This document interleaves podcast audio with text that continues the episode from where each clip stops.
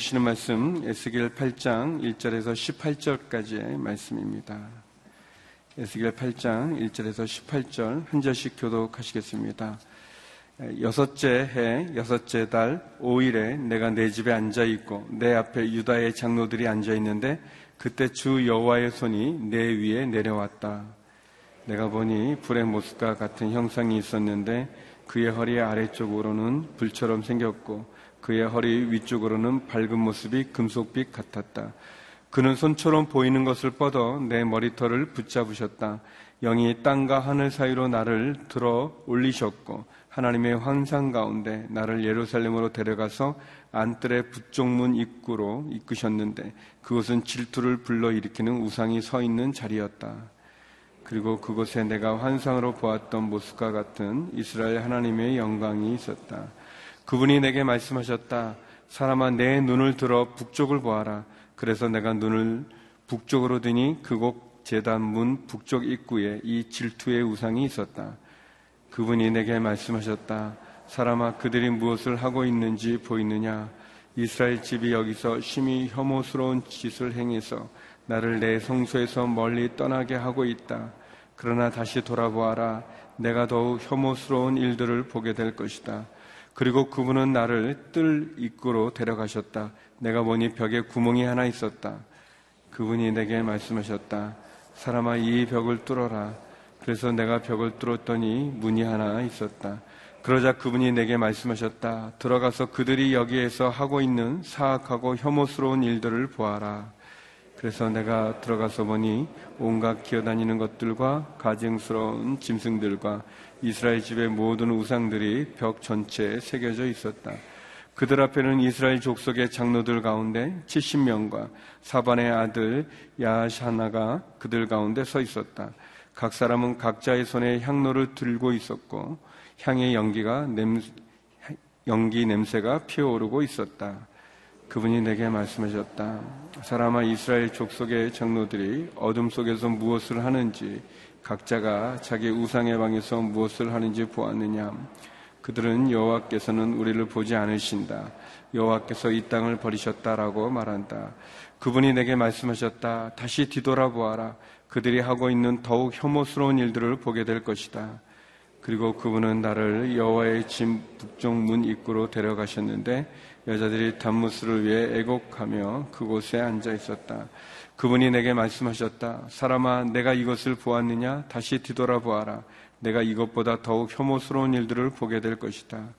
그리고 그분이 나를 여호와의 집 안뜰로 데려가셨는데 그곳 여호와의 성전 입구 재단과 현관 사이에 25명 가량의 남자들이 있었다.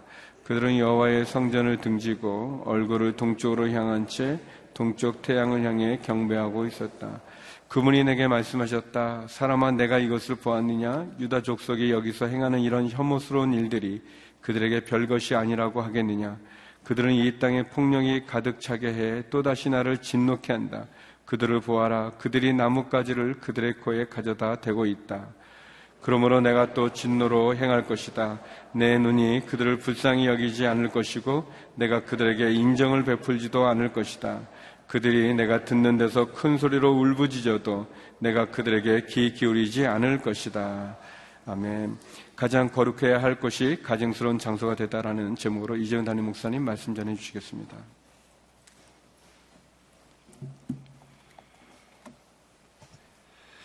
계속되는 에스겔서의 말씀에 하나님께서는 그 하나님의 진노의 이유를 말씀하시고 또 추궁하십니다. 하나님의 이 질문과 또 하나님의 설명이 계속 나오는 것은 하나님의 그 안타까움과 또 그 하나님의 사랑이 담겨 있는 것으로 우리는 해석해야 합니다. 에스겔서 에레미야서가 어, 가장 긴 예언서, 그래서 대예 예언서라고 이렇게 말하죠. 어, 이 예언서들이 긴 것은 예루살렘의 멸망이 하나님께 얼마나 안타까웠는가. 그냥 짧게 말씀하시고 심판하수로 심판하는 것으로 끝나실 수도 있는데 했던 말씀 또 하시고 했던 말씀 또 하시고 그런 말씀이 우리에게 주는 이 무게감 그것은 하나님의 깊은 슬픔과 안타까움을 전해줍니다. 또한 그것은 하나님의 회복을 우리에게 설명해 주는 거죠. 회복을 기대하시는 하나님. 그 하나님이시기에 우리에게 질문하시고 추궁하시는 겁니다. 창세기 3장에 보면 그 아담과 하와가 타락한 이후에 아담을 하나님이 찾으시죠. 아담아 내가 어디 있느냐.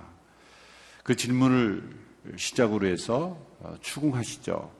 누가 너에게 너의 벌거벗음을 알려주었단 말이냐. 또 내가 내가 금지한 먹지 말라 한 열매를 어째서 먹었단 말이냐. 이렇게 왜 어째서 어, 먹었느냐라고 추궁하시고 질문하시는 것은 하나님께서 회복을 기대하신다는 거죠. 놀랍게도 타락한 사탄, 뱀, 그 사단의 도구가 된 뱀에게는 너가 어째서 이렇게 사람을 유혹했느냐 질문하지 않습니다. 일체의 어떤 추궁이나 질문이 없습니다. 왜 그랬느냐 그런 질문 안 합니다. 그냥 벌만 내리실 뿐이에요. 하나님이 진노하셨습니다. 그런데 우리에게 회복을 기대하지 않는다면 그냥 징벌로 진노하심으로 진멸하심으로 끝내버리시면 될 일입니다. 그런데 이렇게 에스겔을 통해서 그 하나님의 심판의 이유를 우리가 듣기에는 장황하게 느껴질 만큼 계속 반복해서 설명하시는 이유는 회복을 기대하시는 마음이기 때문에. 또한 이렇게 이 심판의 이유를 구체적으로 세밀하게 설명해 주시는 이유는 오고 오는 모든 세대들에게 교훈을 주시기 위해서 오늘 우리에게 교훈을 주시기 위해서 또 장차 올 세대에게 교훈을 주심으로 인해서 진짜 마지막 때를 준비하게 하시기 위해서 정말 마지막 때 그때를 하나님의 심판으로 맞지 않도록 하시기 위해서 하나님은 이러한 경고를 남겨 두신 것입니다. 오늘 본문에서 하나님께서는 에스겔을 에게 특별한 체험을 하게 하십니다. 그것은 하나님의 영이 이 에스겔을 환상 가운데 예루살렘으로 이끌고 가신 것입니다. 하나님의 손이 그 에스겔의 머리털을 붙잡고 이렇게 들어올렸다. 진짜 자신의 몸이 이렇게 들려 올린 듯한 체험이었지만 그러나 그것은 환상이었습니다. 환상 속에 현실과 환상이 전혀 괴리감 없이 서로 연결되는 하나님의 전능하신 손이 그에게 임하면서 동시에 그는 환상 가운데 그의 몸이 들려 올라가 예루살렘 성, 이 성전으로 가게 되는 것입니다. 그 체험이 비이성적인 그 어떤 이성과 상관없는 체험이 아니라는 것을 그가 밝히기 위해서 연도를 정확하게 기록해 놓은 것입니다. 8장 1절에 보면 여섯째 해 여섯째 달 5일에 이렇게 정확한 연대와 날짜까지 기록한 것은 그 역사성을 알려주기 위해서 이 역사적 체험이다. 이것은 허황된 신화나 내가 만들어낸 이야기가 아니라 실제로 이것은 아, 역사적인 체험이라는 것을 강조하기 위해서이죠. 에스겔서에 보면은 이 세 차례 연도를 기록합니다. 제일 1장 1, 2절에 그 연도가 나왔었죠.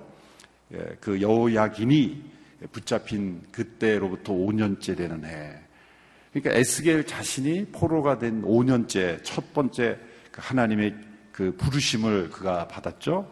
그것이 7장까지 이어지는 그러니까 그 연속적인 그 계시를 받은 이후에 약 한 1년 아, 2개월 1년 이상이 지난 이후에 두 번째 여섯째 해 여섯째 달 도일에 그러기 때문에 이 7장과 8장 사이에는 한 1년 이상의 시간이 흘렀다라고 생각하면 됩니다. 예, 이제는 예스겔이 그 그발 강가에 있는 그 데라비비라고 하는 포로들이 사는 그 지역에 점차 익숙해 가전 그런 시대. 어쩌면 예루살렘에 대한 기억도 어, 그 점점 더 깊어지고 있는 그 향수가 더 깊어지고 있는 그런 때이 체험을 하게 된 것이죠. 그래서 8장 11장까지가 이 두 번째 연도가 나오는 구분이고 12장 또 1절에 정확한 연도가 또 나옵니다. 그러니까 또 다른 차원의 또 다른 역사적 때에 일어난 체험들을 기록하고 있습니다. 이렇게 하나님께서 하나님의 손이 그를 붙잡으시고 그런데 그 똑같은 환상 체험이면 뭐 비단이라든지 양탄자에 그를 다 태우셔서 이렇게 그 그를 모시듯이 구경시키듯이 그런 체험이면 영광스러운 체험일 텐데 어떻게 했습니까? 머리털을 잡아서 끌고 올라갔다. 굉장히 치욕스러운 그러한 그 모습을 보여주는 거죠. 지금 에스겔을 이렇게 대우해 주면서 하나님께서 어, 그를 그를 이렇게 우대하면서 보여줄 만한 그런 그 상태가 아니죠. 에스겔은 어쩌면 그 백성이 당할 진노와 하나님의 진노를 자신이 먼저 직접 체험함으로써 백성들에게 보여줘야 되는 하나님께서 이렇게 지금 분노하고 계시다. 하나님께서 이렇게 지금 슬퍼하고 계시다는 것을 에스겔 자신의 행위 설교를 통해서 보여주어야 하는 그런 책임이 있는 사람이죠. 하나님께서 머리털을 붙잡아 끌어올리셔서 예루살렘으로 향하게 하십니다. 이제부터 일어나는 그 광경들은 마치 그 TV 다큐멘터리나 이런 걸 보면 그 직접 그 촬영하는 사람이 이마에 그 카메라를 달고 이렇게 움직일 때마다 그 광경들이 다 그 녹화가 되듯이 그 에스겔을 하나님께서 그 인도하 영이 인도하시면서 보여주시는 광경 광경이 우리에게 이 비디오 카메라로 그대로 전해지듯이 그렇게 전해지는 모습과 같습니다. 하나님께서 그 예스겔을 예루살렘 성전으로 환상 가운데 들어 끌어가심으로써 보여주는 광경은 너무나 끔찍하고 놀라운 광경이었습니다.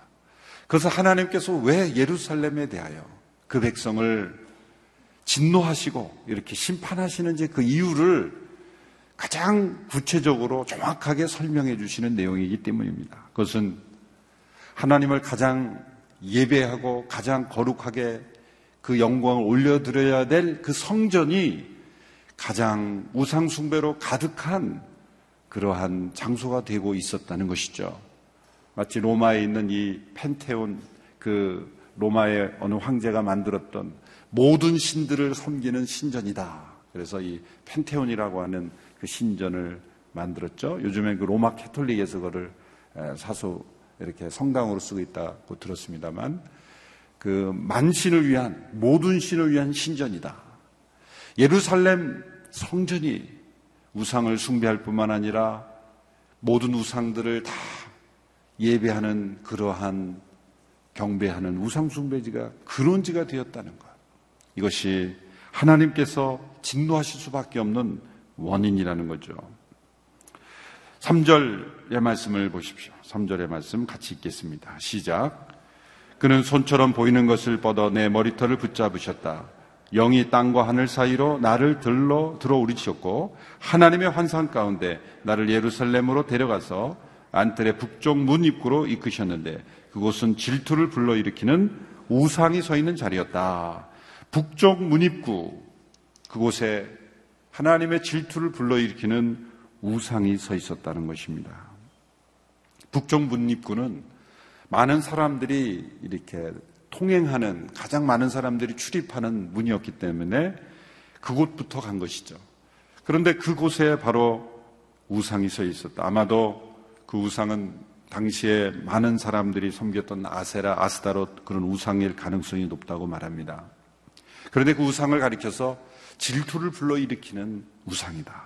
질투의 우상이다. 하나님의 질투가 불러일으켜지는 우상이라는 거죠. 하나님께서 우리를 질투하십니다. 하나님은 질투의 하나님이십니다. 질투는 두 가지 종류가 있죠. 자기의 것이 아닌 것에 대한 질투는 불의한 질투입니다.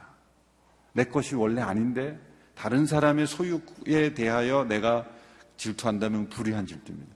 근데 마땅히 나에게 속해 있어야 될 것에 대하여 가지는 질투는 의로운 질투요, 합당한 질투입니다. 사랑하는 이가 자신을 사랑하지 않고 다른 사람을 사랑할 때 느끼는 질투. 마땅히 나에게 속한 사람이어야 할 텐데 그 사람이 나에게 속하지 않을 때 느끼는 감정. 그 질투는 당연한 것이요. 마땅한 것이죠.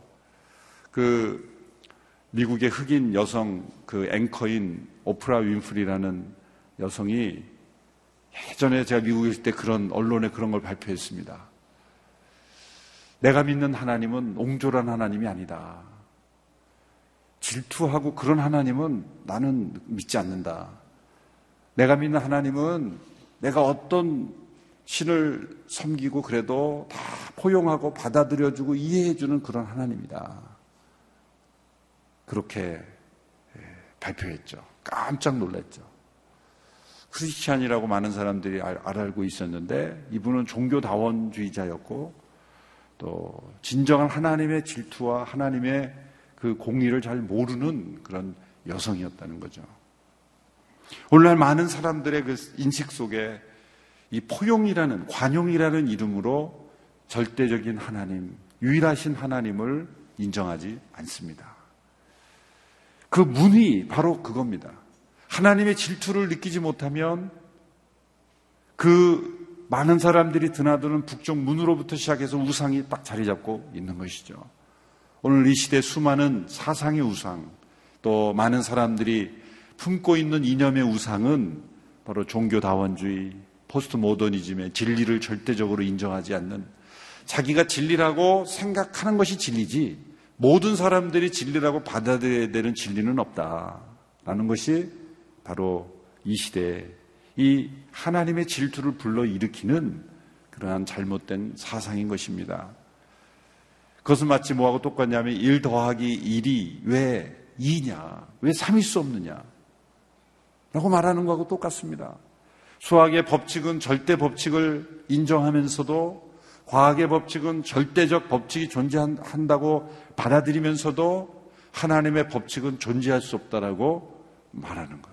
이것이 다 하나님의 질투를 불러일으키는 겁니다. 하나님은 우리가 읽고 있는 책, 우리가 가지는 생각에도 질투하십니다. 성경은 안 읽으면서 시대의 베스트셀러만 계속 읽은 그런 모습을 보면서 하나님이 질투하세요. 그리고 이렇게 말씀하세요. 내 책은 왜 안 읽어? 내 책도 좀 읽어.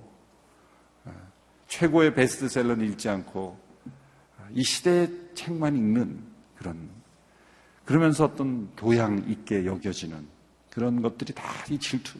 성령님 우리 안에서 질투하시기까지, 시기하시기까지 우리를 사모하신다.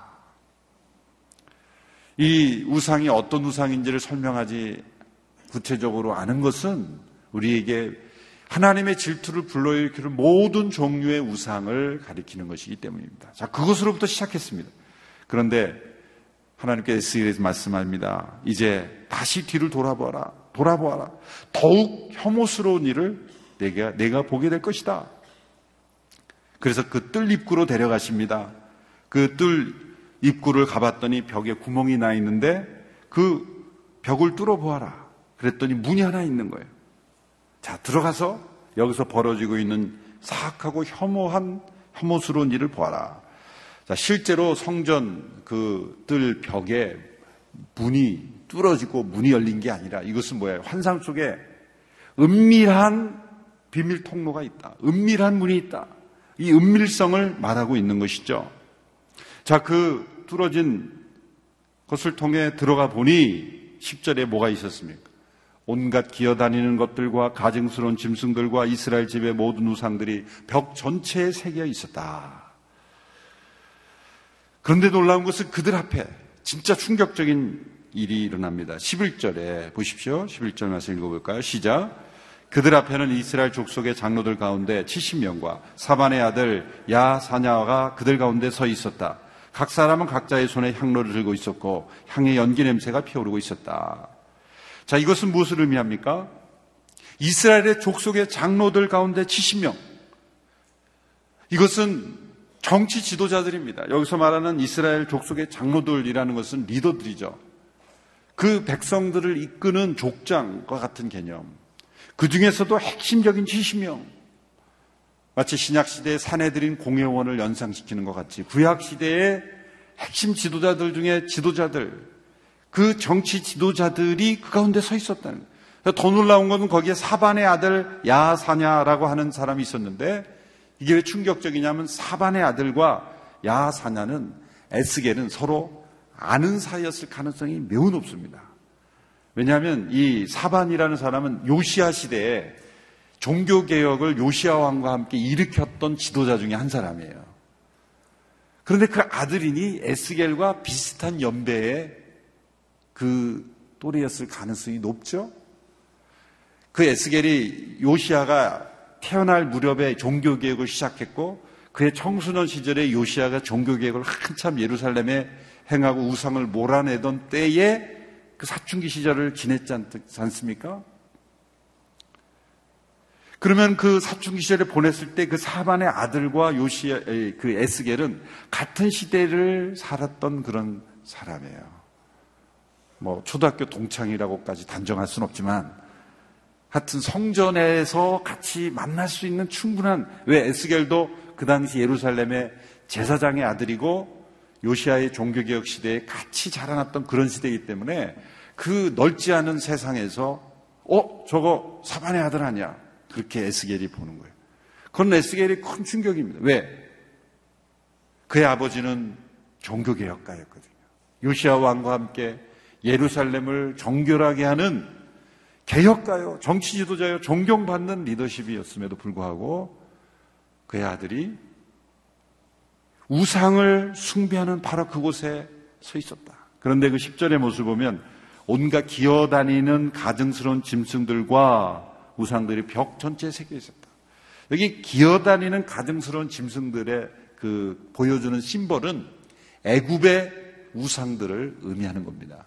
당시 애굽에는 이 기어다니는 예를 들어 악어라든지 뱀이라든지 파충류들 있죠. 이상하게도 그 악어나 뱀들을 신성시해서 우상으로 많이 섬겼다 그래요. 그래서 그들이 그 애굽에서 강과 나일강과 그 육지가 잇대어 있는데 파충류가 피해가 많아서 그런지 몰라도 하여튼 기어다니는 그, 어, 그 짐승들을 우상으로 이렇게 섬겼던 그런 시대.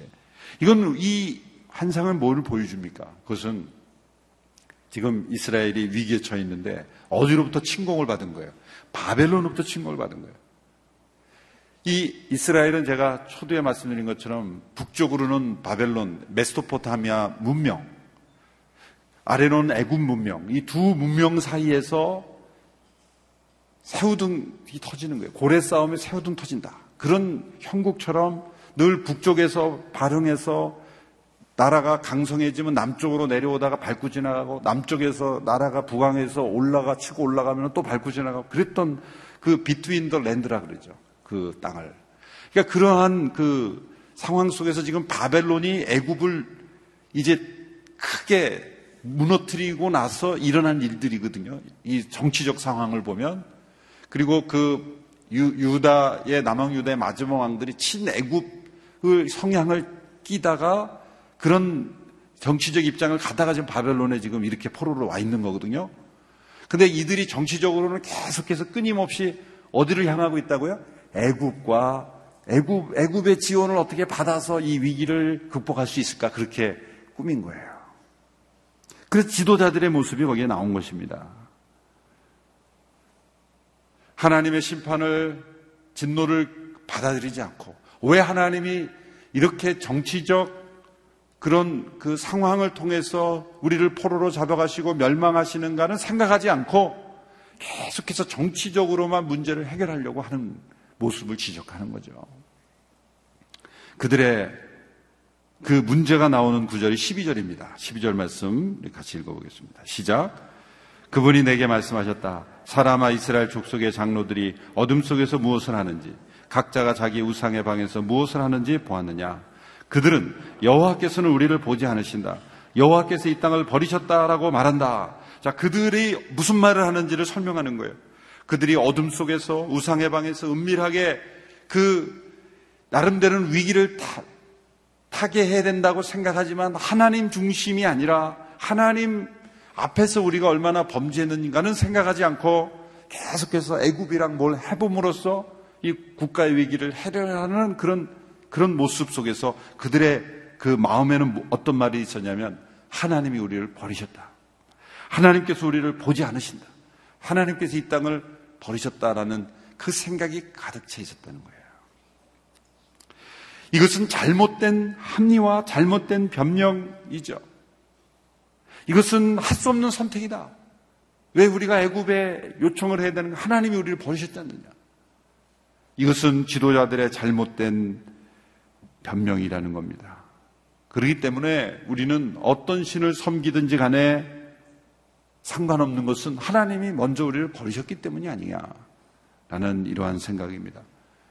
때로 성도들의 마음속에도 하나님이 먼저 우리를 버리셨기 때문에 이제는 난 하나님 안 섬길 거야. 어떤 우상을 섬겨도 나의 행위는 정당해. 라는 것은 잘못된 변명이죠.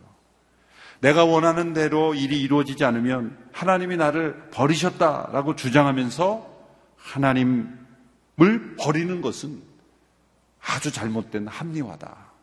바로 이 그 당시의 지도자들이 그런 생각을 가지고 있었다는 것. 그게 얼마나 무서운가. 신은 죽었다라는 그런 무신론자들의 말을 받아들인다든지 더 나아가서 신은 살아계시지만 나를 버리셨다. 이렇게 주장하는 것은 합당하지 않습니다. 하나님이 지금도 이들을 버리지 않고 계셨어요. 그렇죠? 아무리 상황이 악화된 상황처럼 보여도 하나님은 여전히 그 백성을 붙잡고 계신 거예요. 이런 메시지를 계속 전해주시는 것 자체가 버리지 않으시는 거죠. 그렇죠. 여기 하나님께서 내가 너희들을 궁휼히 여기지 않을 것이다. 내가 너희를 불쌍히 여기지 않을 것이다. 그것은 지금 하나님의 진노의 표현이지 부모가 때로 화가 나면 자녀에게 너 그러려면 집 나가 그러잖아요. 저만 그랬습니까? 한 번쯤은 다 그렇게 화나면 한번 얘기하면 그 말을 문자적으로 해석해서 그 자녀가 완전히 집을 나가버린다면 그건 부모의 마음을 오해한 거죠. 앞뒤 문맥을 봐야죠, 문맥을. 문맥을. 전체 문맥을 보고 부모의 안타까운 마음을 이해를 해야지 문자적으로 그것만 딱 핀셋으로 끄집어서 부모가 나가라 그랬기 때문에 난 나갔다. 이렇게 역으로 주장하는 것은 그 잘못된 거죠. 왜 부모님이 그렇게 화가 났는지는 자기가 왜 화를 부모님을 그렇게 화나게 했는지는 생각해야죠. 그렇죠? 왜 저런 말씀을 하시게 됐을까? 제대로 된 자녀라면 그것부터 생각을 해야 되는데 그것은 다 잘라버리고 자기의 잘못은 아무도 없고 나가라 그랬다. 그러므로 부모가 날 버렸다. 그래서 난 나갔다. 그렇게 논리를 끌고 가는 것은 합당하지 않은 변명이죠. 지금 이스라엘 백성들이 그러고 있다는 거예요. 하나님이 우리를 버리셨지 않냐? 그러면 우리는 어떤 우상을 섬겨도 합당한 것 아니냐? 그게 옳지 않다라는 것을 보여주는 것입니다. 이제 에스겔에게 다시 뒤를 돌아보아라. 이렇게 마치 사방을 둘러가면서 예루살렘 성전 군내를 되돌아보고 있습니다. 14절에 보면 여, 여호와의 집 북쪽 문입구로 앉았는데 거기엔 또 다른 혐오스러운 일이 일어나고 있었습니다. 여자들이 단무스를 위해 애국하며 앉아 있었다. 왼쪽에 생명의 삶, 왼쪽에 보면 단무스에 대해서 아주 설명을 잘합니다. 이 갈수록 제가 생명의 삶을 보니까 정말 꼭 필요한 그 주석이 필요 없을 정도로 꼭 필요한 메시지를 정확하게 이렇게 좌우로 곳곳에 설명을 잘하는 걸 보니까 정말 이 예언서를 이 생명의 삶 가이드가 없이 읽겠다는 것은 대단한 용기입니다. 대단한 용기입니다. 거기에 보면 수메르의 목자 신인 그 두무지에서 유래된 바벨론 신이다. 그러니까 바벨론 신을 이게 남자 신인데요. 바벨론으로부터 생명을 가져다 준다는 그 숭배하는 남자 신인데 이 담무스라는 신을 애곡하는 여인들의 풍습이 바벨론에 오랫동안 지속되어 있었습니다. 바로 이 바벨론의 우상을 숭배하는 그 숭배를 예루살렘 성전에서 여사들이 담무스 신을 위해서 애곡하는 그러한 풍습이 들어와 있었다. 세상의 바벨론 풍습이 이 예루살렘 성전에까지 들어온 모습을 보면서 에스겔은 또한 놀라게 됩니다. 바벨론과 예루살렘은 분명 떨어져 있었고 그 하나님의 예배를 드려지는 그 예루살렘에서 저 먼 이방의 신전에서 이루어지고 있는 단무스를 위한 애곡하는 일들이 일어나고 있었다는 것. 얼마나 하나님께서 분노하셨을까. 또 다시 돌아보아라. 15절에. 이것보다 더욱 혐오스러운 일을 보게. 그러니까 이게 전부 이게 강화되죠. 더욱 혐오스러운 일, 더욱 혐오스러운 일을 보게 된다. 16절에 더욱 혐오스러운 일을 보여줍니다. 16절 같이 읽어볼까요? 시작. 그리고 그분이 나를 여호와의 집 안뜰로 데려가셨는데 그곳 여호와의 성전 입구 재단과 현관 사이에 25명 가량의 남자들이 있었다. 그들은 여호와의 성전을 등지고 얼굴을 동쪽으로 향한 채 동쪽 태양을 향해 경배하고 있었다. 안뜰이라는 것, 성전 입구, 재단과 현관사 이것은 가장 지성소와 가까운 지점이에요. 가장 가까운 그곳에 재단과 현관 사이에 있는 25명의 남자들, 이들은 누굴까요? 제사장들. 왜 25, 20, 25명입니까? 대제사장 플러스 24명의 제사장들. 이 제사장들의 반열이라 그러죠. 반차를 따라 이거 순서가 있다는 거예요. 그게 뭐냐면 24명을 한 주기로 해서 그 직무가 이렇게 교대가 되거든요. 23명은 대제사장과 24명의 제사장들. 그 성전을 관리하고 백성들의 율법을 가르치고 또 제사를 하나님 앞에 드리게 하는 일에 섬기는 그 제사장들이 그 모습이 충격적입니다. 성전을 등지고 성전을 등지고 등을 성전으로 하고 그리고 동쪽 태양을 향해 경배하고 있었다. 태양을 경배하고 있었다. 태양신을 섬기고 있었다는 거죠. 충격적인 일입니다. 성전 앞에 서서 성전을 향하여 경배해야 될 제사장들이 등지고 태양을 섬기고 있었다. 충격적인 일입니다. 그런데 그 에스겔이 지금 본 그 북쪽 문으로부터 시작을 해서 그 질투를 불러일으키는 우상 아마도 아세라, 아스다롯 그 신은 풍요의 신이었을 것이고 그 이후로 또 바라보게 된 그 애굽에 기어다니는 우상들 그것은 그 정치 지도자들 사반의 아들을 비롯한 그 무리들은 정치 지도자들이고 또 오늘 16절의 마지막에 나오는 성전에 있는 그 가장 안쪽에 있는 제사장들의 모습을 보면 이것은 종교 지도자죠. 이걸 순서대로 보여준 건 뭡니까? 그 시대 정치, 경제, 사회, 문화, 종교, 일기까지 구석구석이 다 우상으로 가득 차 있었다라는 것을 보여주는 모습입니다. 하나님을 중심으로 모시지 않으면 모든 사회의 각 영역이 다 우상으로 가득하게 된다는 거죠. 하나님을 섬길 때만 모든 질서가 사회가 다 제자리를 차지하게 된다. 우리의 마음의 중심에 하나님을 섬기는 그 하나님 중심의 삶이 되지 않으면 우리 생활의 구석구석이 다 우상이 침투해 들어오는 거예요. 이 사회도 마찬가지입니다. 하나님 중심의 사회가 되지 않으면 심지어 교회까지도 우상이 들어오는 거예요. 교회에서도 우상 숭배가 자행되는 거죠. 정치가들은 물론이고 경제, 사회, 문화에 이르기까지 다 우상으로 물들어 버리는 시대가 되어버리고 있습니다. 그럼 어디서부터 다시 시작이 돼야 될까요? 하나님의 예배하는 초소로부터 이 변화가 시작이 되어야 합니다. 교회로부터 이러한 영적 개혁과 부흥이 다시 일어나야 될 줄로 믿습니다. 19절의 말씀 하나님의 이 18절 하나님의 안타까운 말씀을 읽고 마치겠습니다. 그러므로 내가 또 진노로 행할 것이다. 내 눈이 그들을 불쌍히 여기지 않을 것이고 내가 그들에게 인정을 베풀지도 않을 것이다. 그들이 내가 듣는 데서 큰 소리로 울부짖어도 내가 그들에게 귀 기울이지 않을 것이다. 불쌍히 여기지 않고 귀 기울이지 않고 그들을 심판하시겠다고는 하나님의 이 안타까운 절규에 가까운 그러나 그 이유를 다 설명해 주시고 교훈해 주시는 그 하나님, 그 하나님의 마음을 우리가 잘 깨닫는 우리 모두가 되기를 축원합니다. 기도하겠습니다. 이 시간 함께 기도할 때 이 나라, 이 민족 가운데 물들어 있는 모든 우상 숭배의 모습들이 떠나가기를 원합니다. 우리 마음으로부터 시작된 우상, 이 사회, 정치, 경제, 사회, 문화, 심지어 교회에 이르기까지 가득 오염돼 있는 이 우상의 엄청난 물결띠, 주님 하나님의 말씀과 성령으로 내쫓임을 당하고 우상이 무너지고 하나님만이 경배받으시는 이 나라 민족이 되게 하여 주시옵시고 한국 교회 안에도 물들어 있는 모든 우상들이 떠나가고 하나님만 참되게 예비하는 영적 제사장 역할을 감당하게 하여 주시옵소서. 함께 합심하여 기도하겠습니다. 하나님 아버지, 이 나라 민족의 우상이 물들어 있는 모습을 보면서 예루살렘 성전 가득한 곳곳에 우상이 가득해 있는 모습이 바로 오늘 이 시대 우리의 모습이요. 우리의 저의 모습이요. 또 오늘 이 시대의 지도자들의 모습인 것을 보게 됩니다.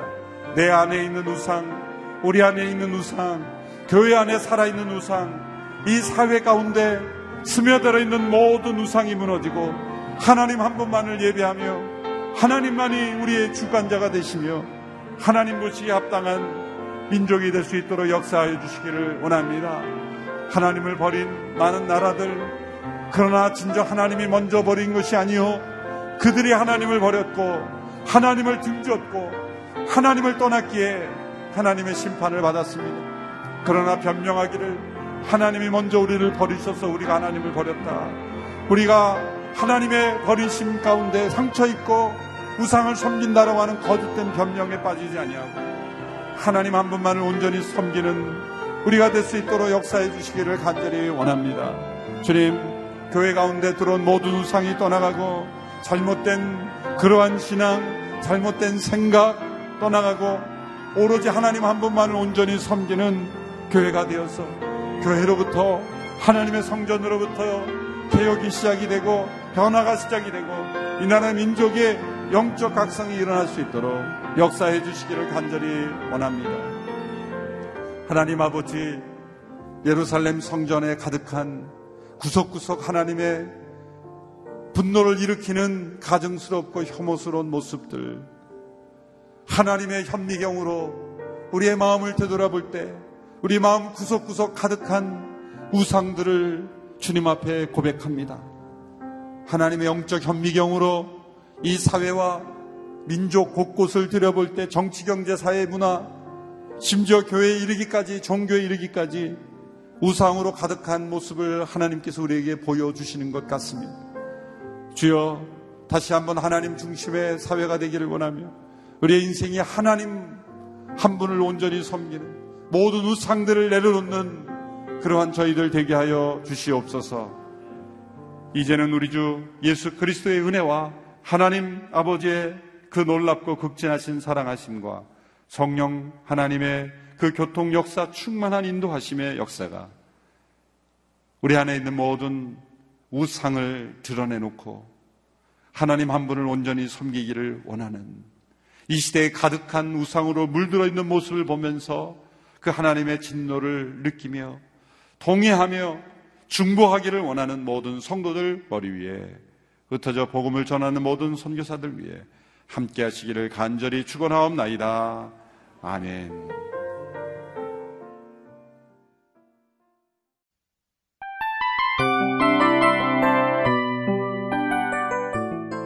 이 프로그램은 청취자 여러분의 소중한 후원으로 제작됩니다.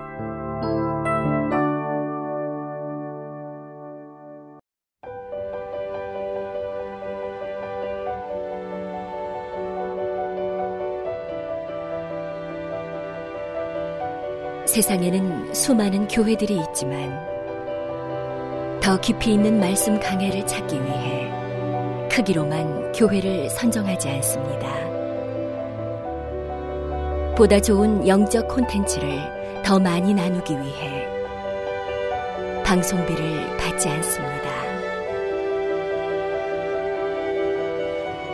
1년 365일 복음만 전하고 싶어서 우리는 광고를 하지 않습니다.